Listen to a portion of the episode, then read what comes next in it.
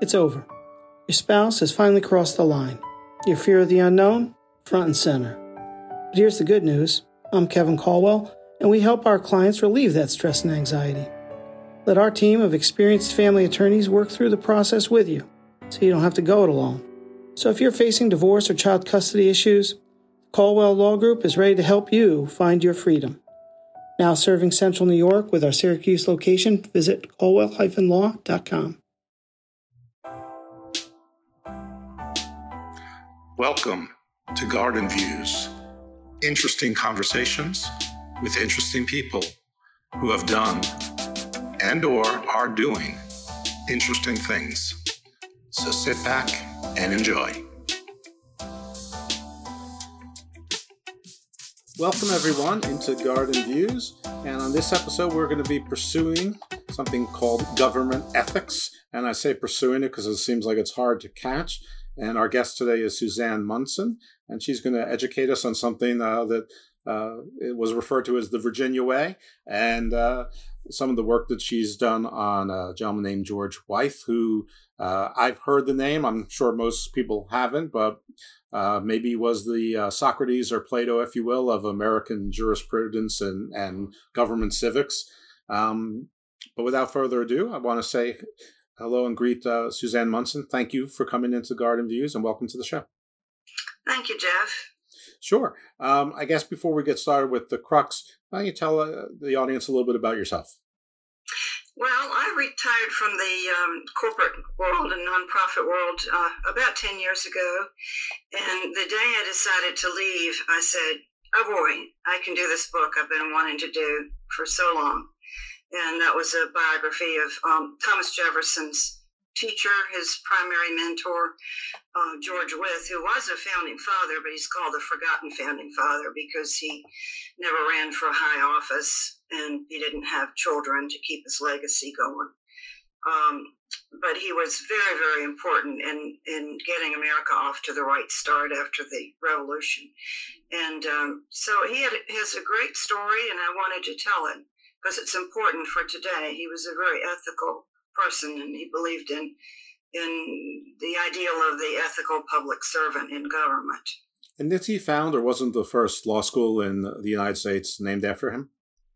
Yes. Um, lawyers, of course, we always, we still have our jokes about lawyers, but they were um, really held in very low esteem uh, before the American Revolution, before America's first collegiate law school was founded.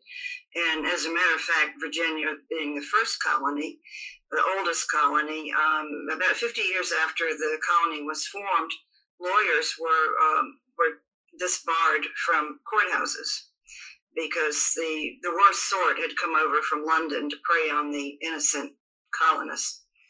And, uh, and so the, uh, the training of lawyers was mostly by apprenticeship only the very wealthy could send their sons to England to learn English law, uh, being most of the colonies being English. So it was a, a huge um, breakthrough uh, to form America's first law school, and that was in Williamsburg in 1779 at the College of William and Mary, which was is the second oldest college in America after Harvard. Ah, of course, Harvard. Always getting in there first. Uh, yeah, but Harvard, I got to get a little dig in about Harvard here. Um, Harvard's law school didn't start until 30 years later. And so they claim to be the oldest law school in America, but in the fine print, it's in, in continuous operation. Ah, there's okay. a little proviso there. I see. So there's the, a loophole. Uh, law school at the College of and Mary was the first and the oldest, but it, it was interrupted by uh, two wars and some economic um, deprivation. Aha. All right. So we get to the truth of that. So, all right. So I, I know that uh, you noted that uh, with I pronounced it Wythe earlier, which is, of course is what happens when you only read a name and not, and not actually hear of a name before, or perhaps somebody mispronounced it to me in my past. But uh, seems to have educated Jefferson, uh, Monroe, uh, John Marshall. I mean, uh, John Adams. I mean, these these names are the who's who. This these are the, the signatories to the Declaration of Independence, the uh, first Supreme Court justice, presidents. So um, I don't I don't know. I guess it's your story to tell. Who, who do you want to start Wythe? But I, I know that that you focus on Jeffersonian democracy, so maybe we'll start with Jefferson. Uh, Jefferson. Yes, uh, with educated either directly or indirectly or influenced um, the um, the first Virginia presidents of the United States. He was a, a friend of George Washington's. And they were uh, about the same age, and uh, he was Washington's personal uh, lawyer. And he held us back uh, when when uh, Wythe was in the uh, Virginia legislature and in other in the Continental Congress. He made sure that Washington was funded for the wars that he was engaged in. And uh, so he directly influenced Thomas Jefferson. He was Jefferson's most important mentor. And Jefferson met him when he was just um, uh, an unruly, well, I won't say unruly, but kind of a wayward college student. Um, he was away from home. His home was more than 100 miles away. Uh, he had very little supervision. And uh, if you read some of his letters to his grandchildren, he, he'll, he will say that yes, he could have easily gotten off on the wrong foot. He was hanging out at the racetrack with card sharps and jockeys and so on. And so, in a letter to his grandson, he said, "You know, I had a decision to make. Who was I going to be like? Was I going to be like the the racetrack jockeys, or was I going to hang out there and make my life there?" And uh, a lot of the students that he was with at William and Mary were rich planters' sons, and they planned to go back and play cards and run their farm and not engage particularly in higher politics and so on, or government affairs. Um, so uh, he had, Wythe had a profound influence on Jefferson. He also taught um, Chief Justice John Marshall, who was one of the most influential Chief Justices in, in uh, American history. And um, Henry Clay came under his influence. Uh, Clay is kind of being forgotten now, but he was um, tremendously influential congressman and senator right before the Civil War. He was called the Great Compromiser.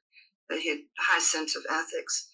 And um, so, Wythe taught at, at his law school, he turned his law school into a training program for statesmen and he wanted his students to be more than just lawyers, just members of, profession, of a profession. And uh, most of them enrolled in his law school um, to make money, you know, go home, make money, open up a law firm. Uh, the shingle would, would read, you know, student of the great George Wythe, and um, and so the career would go on from there. But he uh, encouraged them, he inspired them uh, to become ethical public servants uh, to lead the new country because after the revolution, we were reinventing ourselves, and Virginia was one of the first to reinvent itself, even though the war was far from being won. But set up a new court, system, new educational system, uh, new constitution, and so there were offices opening up at the national level and at the state level. They needed to be filled by well educated individuals, and beyond that, by ethically motivated individuals. There were also many positions opening up in the judiciary. Uh, the Supreme Court was brand new, the federal judgeships were brand new, the state level judgeships were uh, being um, created uh, new positions. And so, who was going to fill those jobs? You know, who was trained to operate within a new democratic republic. Nobody had ever operated within a democratic republic before. We had always been ruled by aristocrats and kings and queens. Well, I can hear members of the audience out there. I, I can hear their voices and their thoughts already. And I just want to let people know that we are going to judge these men, um, you know, partly in the context of their times, but mostly for their their government uh, ethical approaches, their statesmanship, their civics, so to speak. We're not going to judge them today on if they were slaveholders and if they were uh, adulterers and and uh, you know if it was a rich man's club. Uh, the audience is free to do so. We are all free to do so, make those judgments. But right today, we're going to be talking about ethics in government, and we're going to try to separate those, or at least that you know where we are purposely avoiding those issues because that's not the conversation for today. We're not ignoring them and you know saying they did not exist. They clearly existed. We know that there were slaveholders. We know that there there were adulterers. We know that that people did not you know recognize their children and that that you know it might sound weird to some people to call certain people ethical while they uh, didn't subscribe to you know maybe ethics of their own religions and you know and and certainly not the ethics of our time but we're we're going to judge them on the building a government kind of a civics 101 level. I hope that is clear and i hope that helps things out um, going forward. Um, because we do want to take this in the context of you know today. And what's been you know not when I say today I don't mean June 6 2023 when we're recording this. I mean you know in our modern era where so many of our guardrails have been pushed or tested and so many are still being tested. Um, and I think one of the things we've learned in the last you know half dozen years or so is just how much depends on the good faith of people how much depends on an honor code um, instead of using crafty interpretations. We've learned something called the emoluments clause and learned that maybe it doesn't mean anything. Uh, we're having a, a, conflict right now as to whether or not the Presidential Records Act uh, over or supersedes commander in chief status. I mean, all sorts of things that that never would have been thought of. We have governors, you know, busing uh, undocumented uh, or illegal aliens, whatever term you want to use, busing them and flying them into other states. And then other governors and mayors are sort of shooting back. And there's all sorts of craziness going on that, you know, it seems medieval, but it's happening right now. And, you know, maybe it's because we have a, that lack of civility is to, tied directly to a lack of ethics. So that, that's my little spiel. Um, but what, what do you think of all that, uh, Suzanne? Well, uh, that's a really good point, um, Jeff. Um, I think we need to separate uh, conduct conduct in public office versus conduct at home.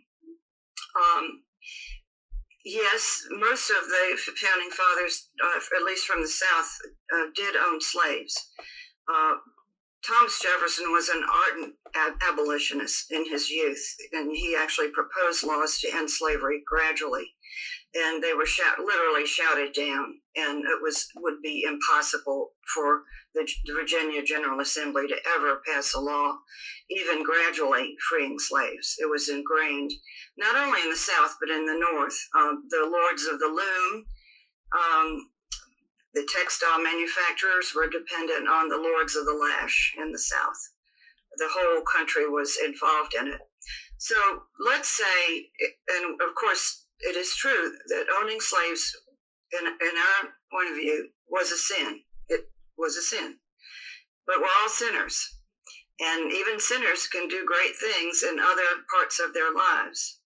So we don't want to forget the enormous contributions that these people made to to make, making this a free country today for formerly enslaved people. You know, uh, formerly enslaved people are freer today than most of the people in the rest of the world by virtue of what the founding fathers did for everyone. Uh, but it took a while, you know, for that to be extended to females as well as to people of color. Uh, females were left out of the system too, and also denigrated for their intellect. Got to remember that. But these men were products of their time. But that doesn't uh, that doesn't negate the good things that they did. I mean, that's intellectually dishonest to throw everybody under the bus for one sin or several sins. Yeah, I have found that part of the, my opinion, anyways, part of the uh, lack of civility and the polarization of our nation, our politics, is that simply a lot of people don't understand the basic civics. Basically, the the separation of powers. What what's the difference between Article One, Article Two, and Article Three? What's what does federalism mean? Um, and part of it is that you know, we sort of left the monarchy and sort of been slipping and sliding ever closer to trying to create a new one.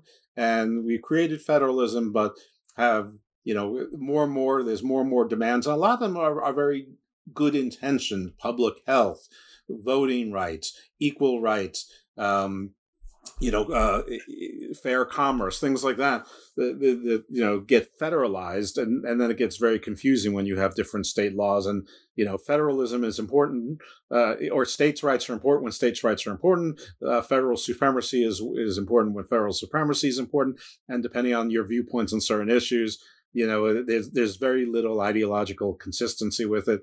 But just beyond that, a lot of people th- say, well, the president should be able to do this. Well, no, the president can't necessarily do this. Congress has to do this, or Congress has to do that for it to be lasting or permanent.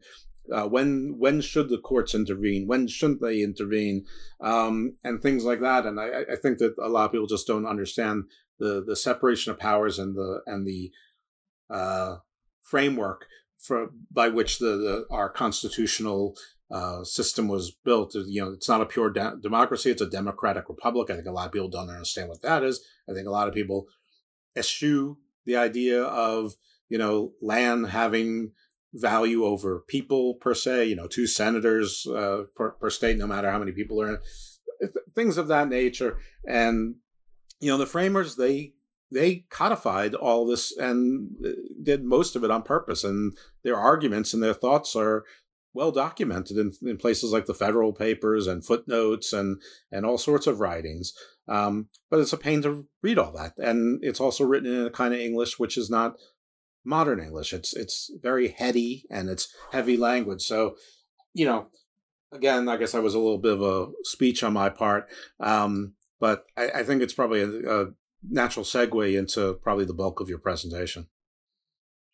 Well, I was lucky. Um, I had but I think I know a semester, and it might have been a year of government in high school. I had a good government teacher, and I'd learned about the separation of powers. And uh, we've had some presidents who have never understood the separation of powers, and people in Congress as well. Uh, I think we, you know, we've had some people up there in Washington who are fairly poorly educated about how the government works. And, um, you know, there's a test to be a plumber, there's a test to be an electrician, there's a test to be um, almost anything that you can think of that has to do with public safety, engineering. Um, there should be a test for people who run for Congress and even maybe for the presidency. They should be schooled in the Constitution, in the separation of powers uh, it was very, very important for the founding fathers to have separation of powers, or else one branch of government would run away with everything. If you didn't have some um, controls on the presidency, uh, easily we could have had a dictatorship any number of times. If you didn't have two houses of Congress, um, the House of Representatives could go crazy on a and, and have no uh, rails. Uh, but fortunately, the bills have to go to the Senate, which is known as the cooling place for maybe some hotheads in the House. And um, so you have a balance of power, and, and then you have this the uh, court system. And if you can't get redress anywhere else, you should get redress in an impartial court system. And here we get back to ethics. The court court uh, judges should be impartial. They shouldn't run on party lines as they are doing now in many states. That's an abomination. Right.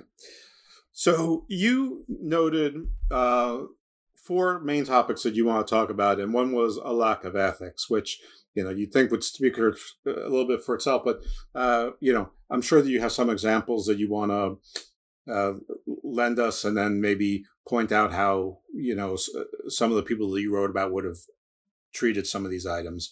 But anyway, I don't want to, you know, hijack your presentation. So the first topic is a lack of ethics. Yes. Well, I, I identified four um, concerns that our founding fathers would have about our uh, government today. Um, a lack of ethics being one. Um, uh, it's very easy for somebody to come into Congress um, as a middle class person and end up as a very wealthy person. Right. How does that happen? Oh, um, there's um, our Congresswoman, uh, Abigail Spanberger, uh, who I happen to have a great regard for, has a bill in Congress right now uh, that would make it illegal for um, people in Congress and uh, senators to uh, deal in stocks. You know, they get tips ahead of way ahead of time and ahead of big actions sure. on the stock market, and lots of them have cashed in on that. And so she has a bill to make that harder for self dealing. Right. And we all know that self dealing goes on, and it has gone on in Congress for many, many generations. Congress was very corrupt in the end of the 19th century. And um, there was some cleanup of that and uh, civil service and so on. But um, so it's not new. And um, but we we need to address it. And um, another thing the founding fathers would be totally concerned about, and this this sort of ties in with the first uh, issue, and that is the decline of journalism in this country. Um, daily newspapers have been going out of business, and local newspapers have been going out of business for some time, and that is a very very frightening prospect. Uh, freedom of the press was is embedded in our First Amendment. It was something that Jefferson and the other founding fathers held very dear to the future success of this democratic republic. Um, when newspaper staffs are gutted, as they have been by the uh, vulture capitalists, venture capitalists, vultures, I call them, um, investigative. If you have fewer investigative reporters, you're going to have uh, less corruption revealed to the public by public officials or even just stupid mistakes. You know, it doesn't have to be corruption, just right. be stupidity. But if people aren't reporting on the government and if people aren't reading the reports, that's another problem. People are kind of zoning out. They're on TikTok instead of, you know, reading the newspaper or listening to the news. Um, so there, uh, it's it's really very very alarming what's happening with our, our, journalism today. Not just the decline of the daily newspaper and the decline of investigative reporting, but also a decline in truthfulness. And um, we all know that certain stations have gotten into big trouble for not telling the truth. They've had um, lawsuits, and they've mm-hmm. lost those lawsuits fairly. Uh, not naming any names, but we all know who we're talking about. Sure.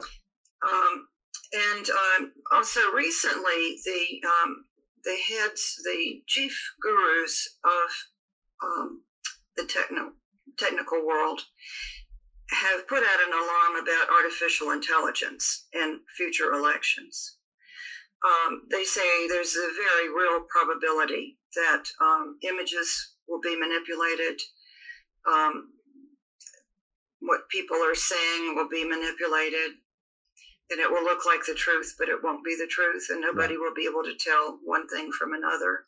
They say that is a great danger that we're facing. Yeah, that technology so is already there. This is fake news on steroids, and we should be very alarmed about it. And there should be ways to counter it. There should be truth monitors if you can trust the truth monitors.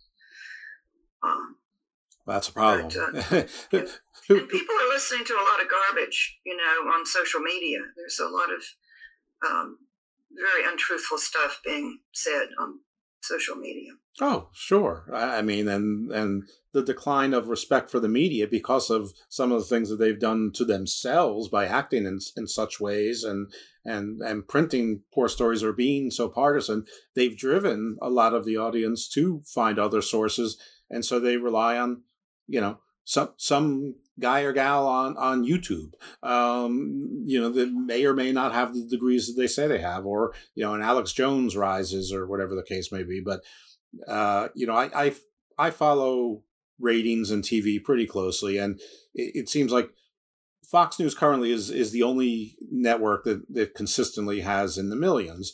That CNN is around three or four hundred thousand, you know, on average.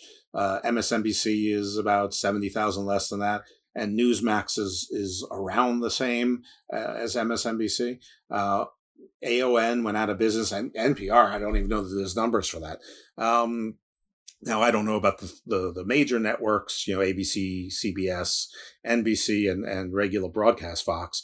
Um, but uh, the, you're right. People are, you know, they're they're not even watching TV anymore. They've moved to other sources, be it social media, and you know, I, I guess it's who polices the police. You said that the you know who, who who's going to believe the the truth minders. You know, who do you find? Right.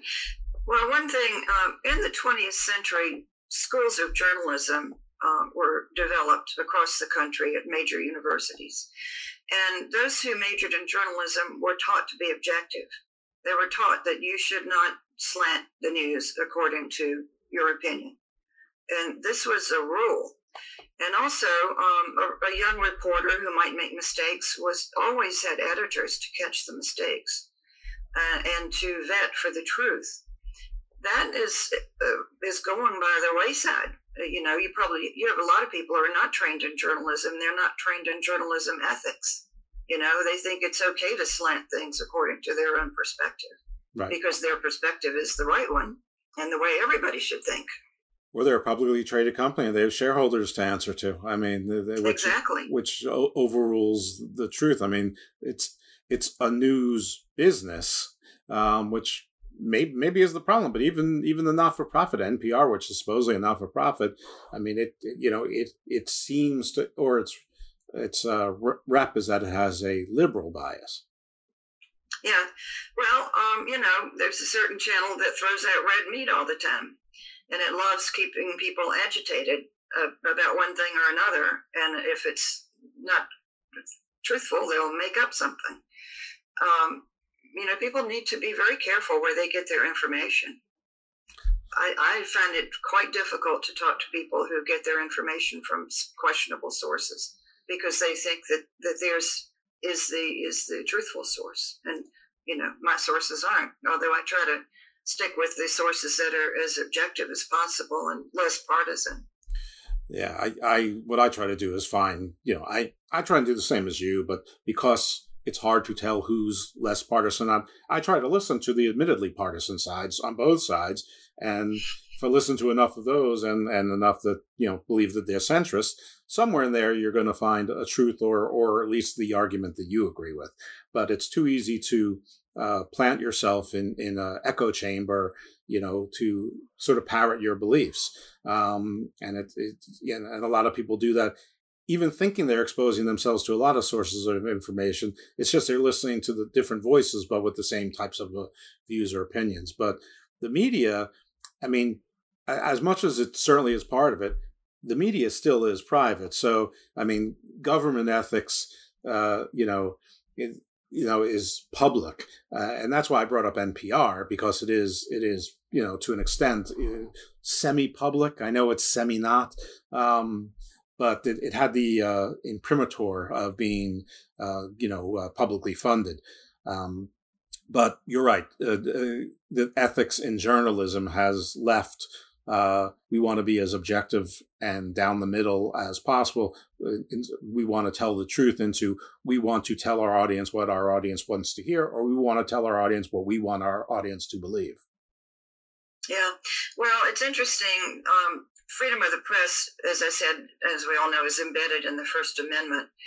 And the, the Constitution would not have been ratified in Virginia and in some other states without the Bill of Rights because Patrick Henry and other others feared an overwhelming, overpowerful federal government, and individual rights were extremely important to those founding fathers. Right. And so, uh, another Virginia founding father, James Madison, who is called the father of the Constitution, made sure that the ten, the first ten amendments, the Bill of Rights, were added to the Constitution but it would uh, the Constitution would would be have been a failure without the promise of the future edition of a Bill of Rights. But getting back to freedom of the press, Jefferson was very much for that, but it did bite him uh, in, in, in, a major way.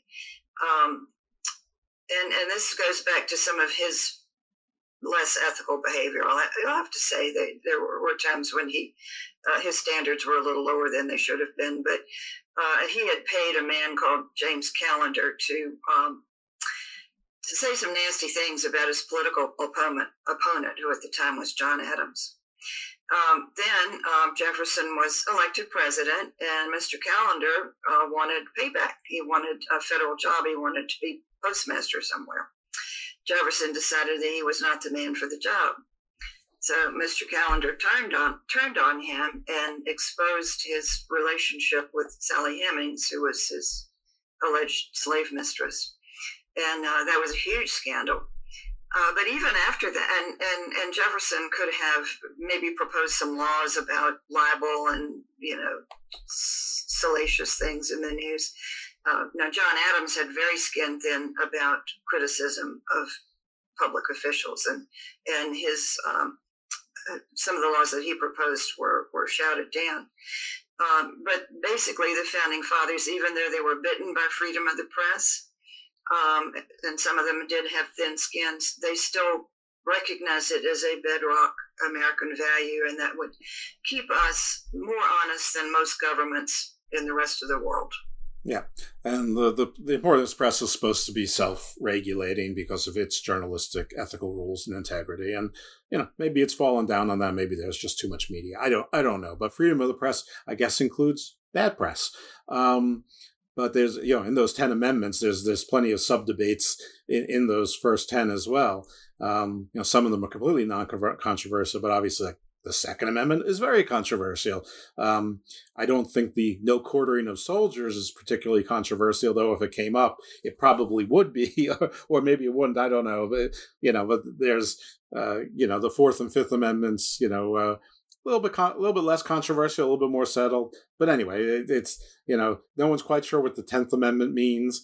Um, so uh, you know, it, obviously, it was this is all part of a, a grand compromise, and the American experiment experiment is still ongoing and is still trying to find you know a balance between well chaos and order, uh, basically, and the you know li- liberty and and you know uh, a, a freedom from you know sort of anarchy. But anyway, there there are uh, we're probably not going to settle that here, but there were other issues that I know that uh, that you raised as concerns, and one was it's it's tied into this, which is a you know you have extreme media, you also have extreme party politics. I don't know which is the chicken or which is the egg. Um, I, I, I you know I'm 54, so I've lived through a bunch. I'm going to say the extreme politics came before the extreme media, uh, but perhaps I'm wrong. Yeah, you're probably right. Um, now, um, during the time that um, the man I wrote about, George Wythe, was in public office, he was Attorney General of um, the colony, uh, Virginia, and he was Speaker of the House uh, of the uh, legislature in Virginia. During that time, uh, partisan politics had not raised its ugly head. That started uh, during probably the second term of George Washington's term. And uh, then it got really, really ugly, you know, between um, the Federalists and the states' rights people and the people of various persuasions. And um, and and those politics during during those early days were, were pretty vicious, uh, as was the the media. And um, so, but I'm concerned. I, I just I've been seeing a lot of political signs here where I live in, in Virginia, and I live in, in, in a county. And in Virginia, the county government is run by um, it's uh, according to districts, and each district has a supervisor. So I'm seeing all these uh, signs for Republican supervisors and Democratic supervisors, and honestly, that should not be a factor. I mean, you need a good supervisor who's a has a good business head and common sense and will do the right thing for the people. A supervisor can't do anything about these hot issues like abortion or anything else. You know, they don't have that power. So, uh, you know, but, that, but people are going to vote for party lines, and I know people who will only vote for a Republican. And back in the old days, I used to know people who would only vote for a Democrat they were called yellow dog Democrats. Um, and and it, so um, you know people are very very rigid now about their their party affiliations. And I have to tell one friend, I said, hey, there's good Democrats and bad Democrats. There's good Republicans and bad Demo- uh, bad Republicans, and you need to be discerning. You need to think critically. Well, that was a new thought to him. He was, he was only going to vote one way, no matter who the person was. And um, I don't, you know, I'm an independent voter. I vote for the lesser of two evils or the best man or woman. Right. Yeah. And people sometimes say, oh, it's a binary choice. You're going for the lesser two evils. Well, yeah. I mean, so, sometimes it is. Um, and, you know, and, and that's life. You know, you can't let the perfect be the enemy of the good um, or the better. Uh, so in some of the other items, I mean, what you were just talking about with the supervisors, you you had a section about judges as well, and you know some judges are elected, and that makes them politicians uh, which also applies to sheriffs and things like that, which is, you know, sort of troublesome. But I was thinking, you know, here, you know, if they're appointed, it's the same problem. They they just have to be they, they just have to declare their loyalty sort of to the governor or, or so they're still in politics. Either way, it's politically tainted.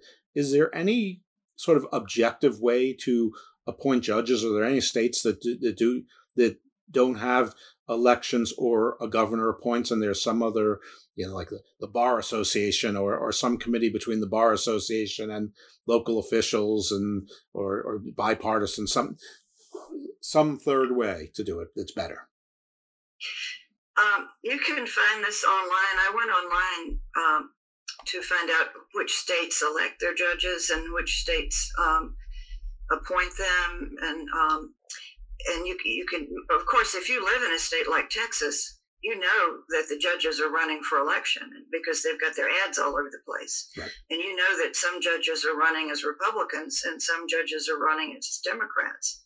That's just flat out wrong. Um, a judge should be objective.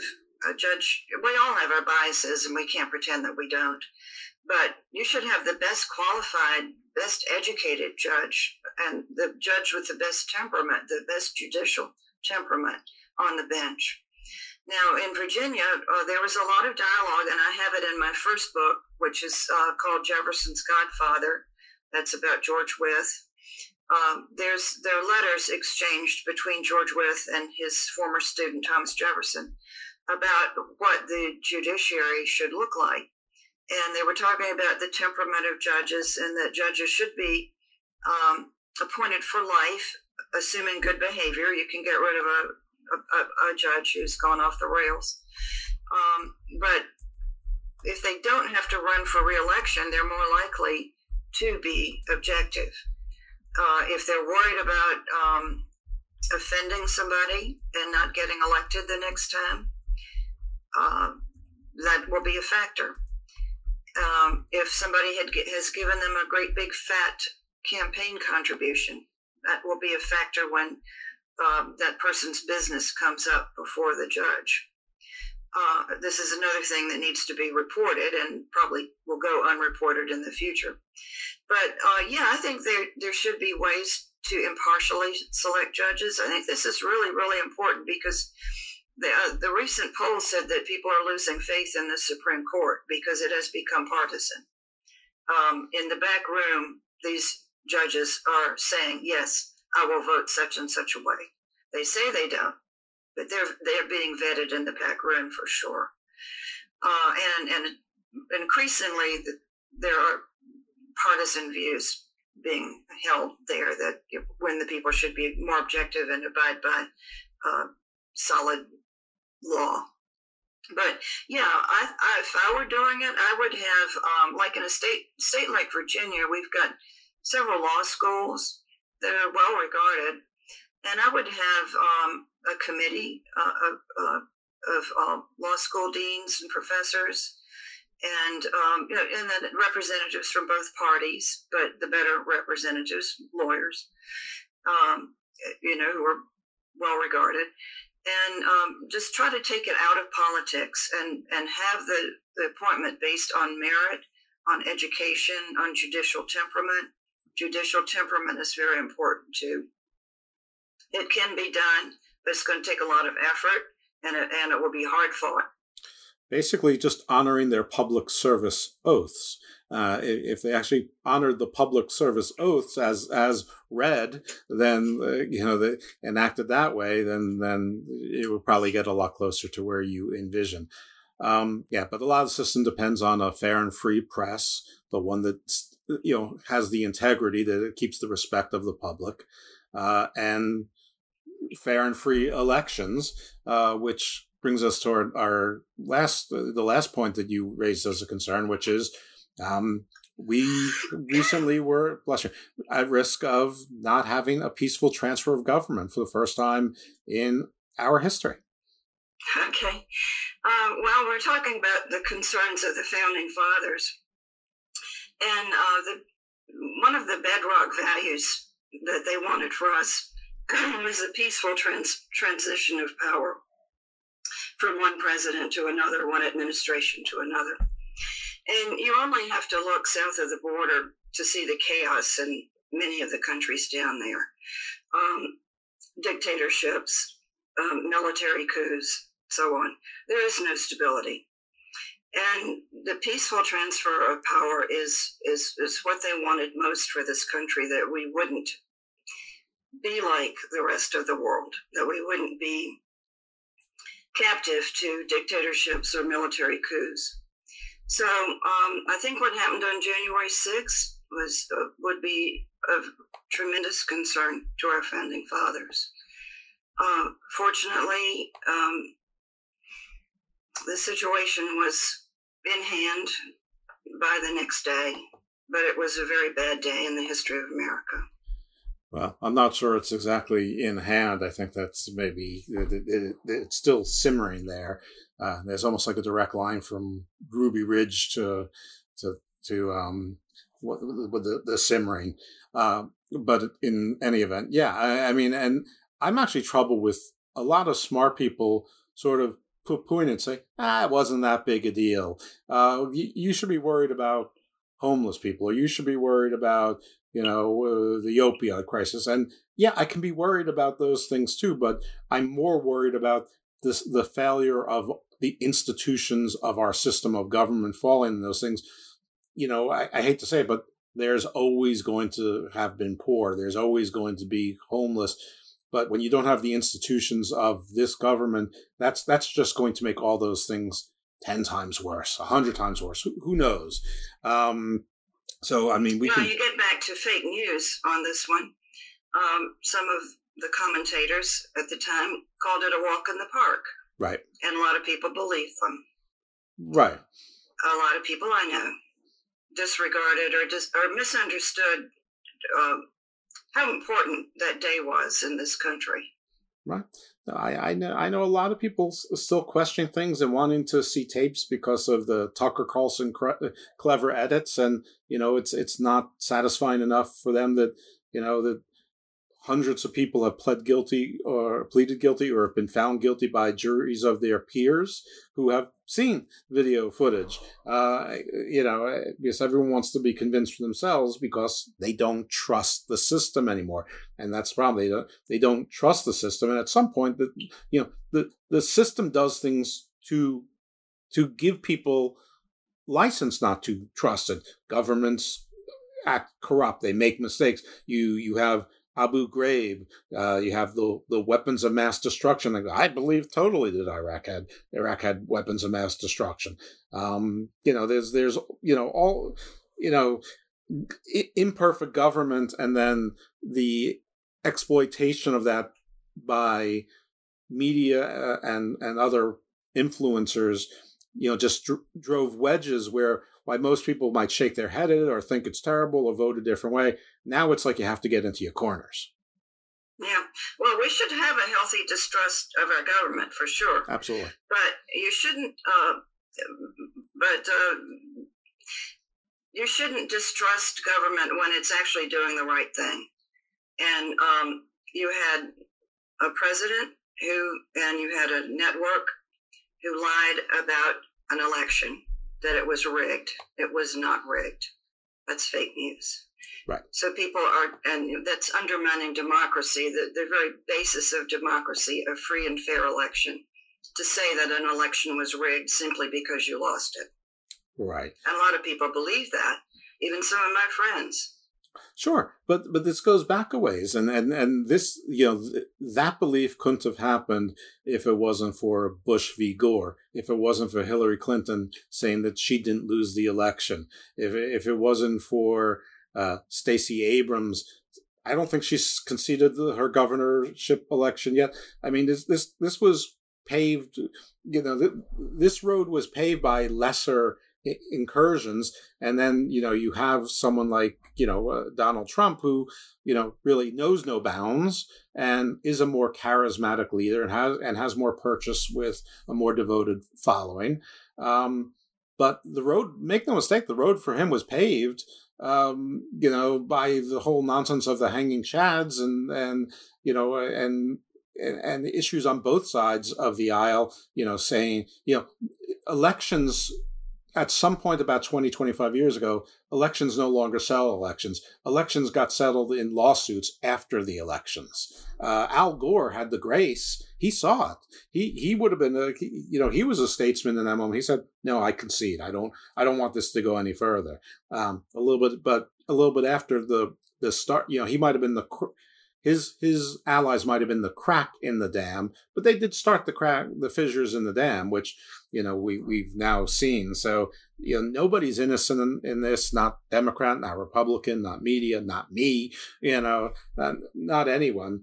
But we, we have well, to try. That's very true, yeah. and I, I do think there should be concern about our voting machines. I mean, some of this concern is legitimate. Now, in Virginia, when we vote, we um, have a a, a paper ballot.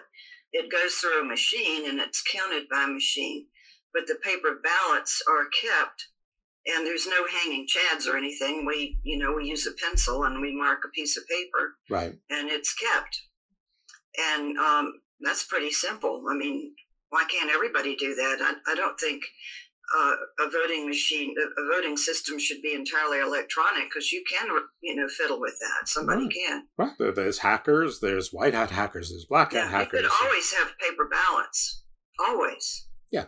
Absolutely. And yes, it takes longer, and and and yes, none of us are patient anymore. But maybe that's maybe maybe we need to uh, learn patience. Maybe uh, a, a long time ago, somebody taught me something. This was for my regular life profession, but they said you should always, when you hear something and, and you want to be outraged about, stop, pause, breathe, think, pause again, then respond. I, I, think we we all sort of need that. It's it's almost like when our parents told, told us when we were little kids, you know, count to 10 you know count to 10 co- cool off some and I, I, think we all need like a cooling off period but an education as well and better behavior by some actors I have some thoughts on it. I mean, I think the biggest problem is, aside from a lack of personal ethics, which I'm, I'm not sure you can ever really change human nature, would be like some of the things you suggested, some uh, some third way of selecting judges. But I, I think if you required that all national elections were publicly financed, no exclusions, no exceptions, that would actually take a lot of money out of politics and perhaps in that uh, public election integrity bill would be that members of Congress could not uh, trade stocks. They, they, had a blind trust. They could not lobby for you know five years afterwards or, or, or something like. No member of their nuclear family could. Whatever, whatever it is, but the public financing so that they're not constantly fundraising all the time, and that would also give rise to the viability of third, fourth, fifth, sixth parties. I'm not sure that those kinds of coalition governments work better or neater, but at least it's more representative. Um, you know, so at least people can say, "Oh, well, the, the it's a duopoly," and both sides they're they're they're they're they're both fighting for the same interests, and it's not you or me. You can't trust either of them. Well, at least if there were five or six parties that had, uh, you know, significant numbers of of uh, elected officials in the national government, that that would simmer that down some, uh, and and maybe we could get more bills that struck a consensus because I do think that somewhere between 60 and 80% of most Americans agree on, you know, large points of some of the more contentious issues, such as gun control, such as immigration, um, and and tax reform. And if if each party had a wish list of ten things, but people only agreed on six, do a bill with that six. It, it, it, you know, and and all of these parliamentary games and procedural rules and offering of amendments and and all these rules that the majority has to scuttle something and things like that would you know could could be more fairly addressed if if the elected officials were more representative and less worried about chasing money. Yeah, we've got to find a way to get big money out of politics. It's going to be really hard, though, because elections are expensive. It, well, that's true. And, you know, listen, if you asked me a few years ago, do you, do you believe in public financing of elections? I, I would find uh, like 35 year old me and younger would have found that absolutely abhorrent. Um, I would have thought that that was, that was anathema to, to the system. But it's, it's really the only thing I can think of to, to take money out of the game and get it to a fair place. And yes, it would be harder. It will retire, require legislation which would survive strict scrutiny from the Supreme Court. But everything people want to do is hard. You know, gun control is hard because of the Second Amendment.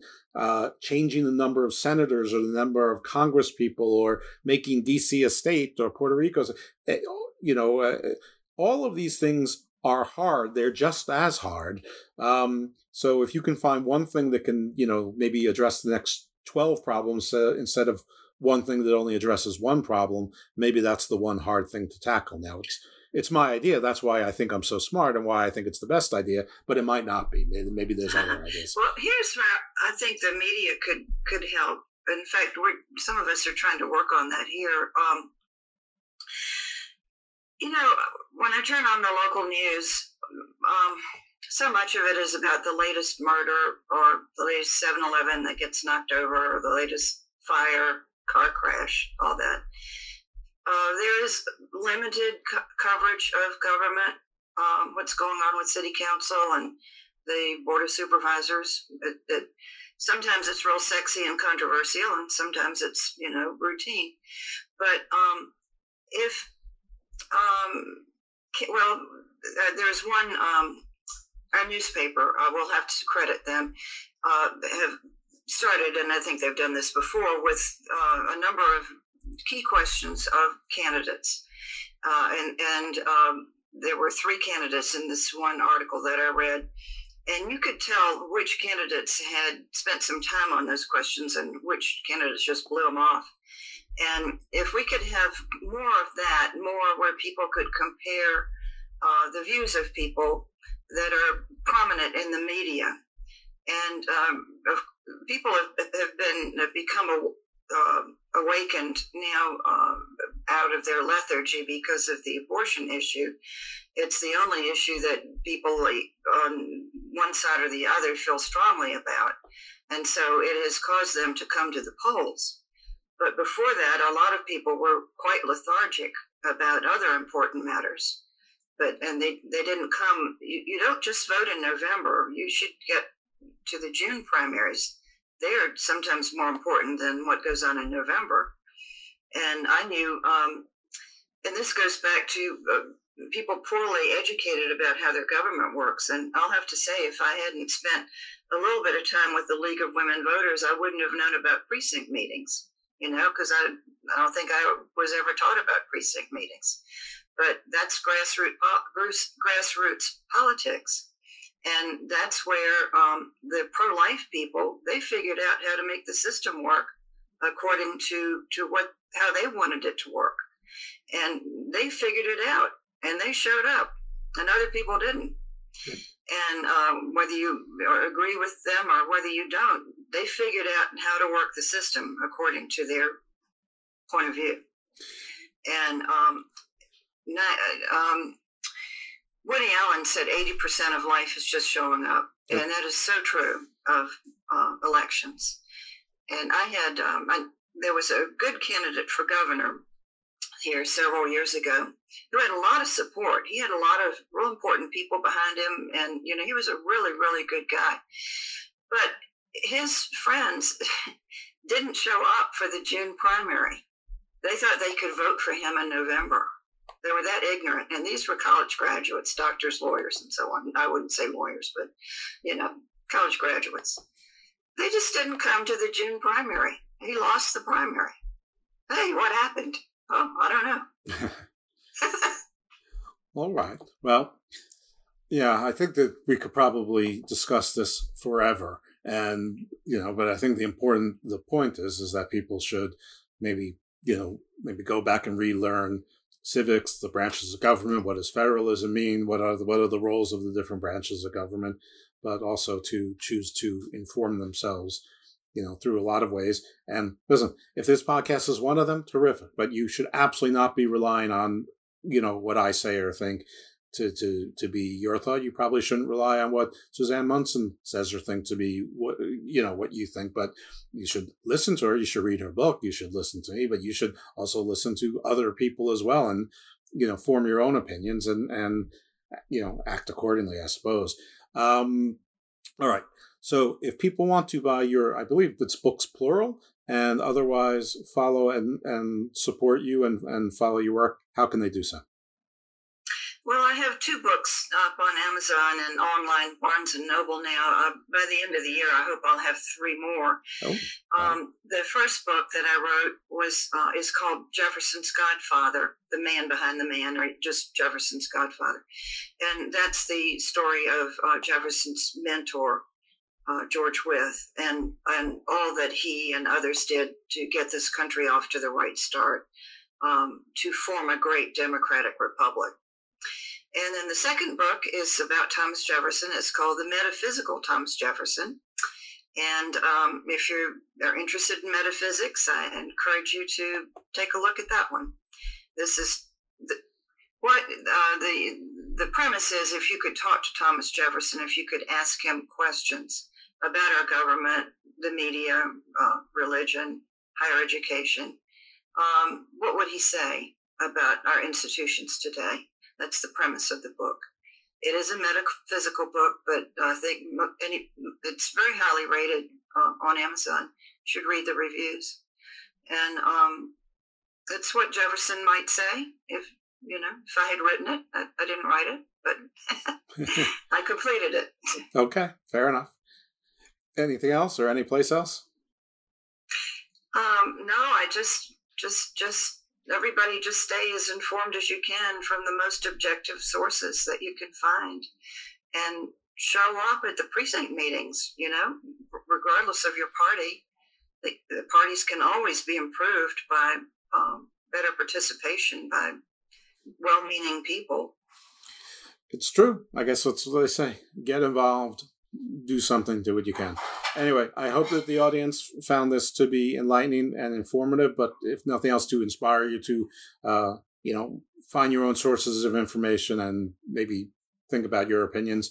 Um, while this was a U.S. centric show, it probably applies to all democracies and and probably folks in countries where you're aspiring to become a democracy or an emerging democracy as well. Uh, if somehow you're listening to me in North Korea, sorry, we can't help you. Um, maybe, maybe, you're jealous of having this dispute uh, or this problem internally. Everything's relative. Anyway, I thank you so much for joining us and lending us your time and your expertise and your insight. Uh, good luck with the books. I think the metaphysical one on Jefferson does sound actually quite fascinating. It's like a sort of channeling, you know, Virgil or something, or you can talk to Aristotle or whatever. Um, I know it's a book. I know it's not real, but it would still be, still be sounds interesting. So thank you very much for joining us in Garden Views. And folks, please uh, follow her stuff, buy the books, give them a read, give them a review, and rate and review this show. And we always appreciate your referrals as well. Uh, can't thank the audience enough for, for retweeting and sending me words of encouragement. So appreciate that. And you'll hear from us next time on Garden Views. Thank you, Jeff. Thank you. must have a code that you can live by.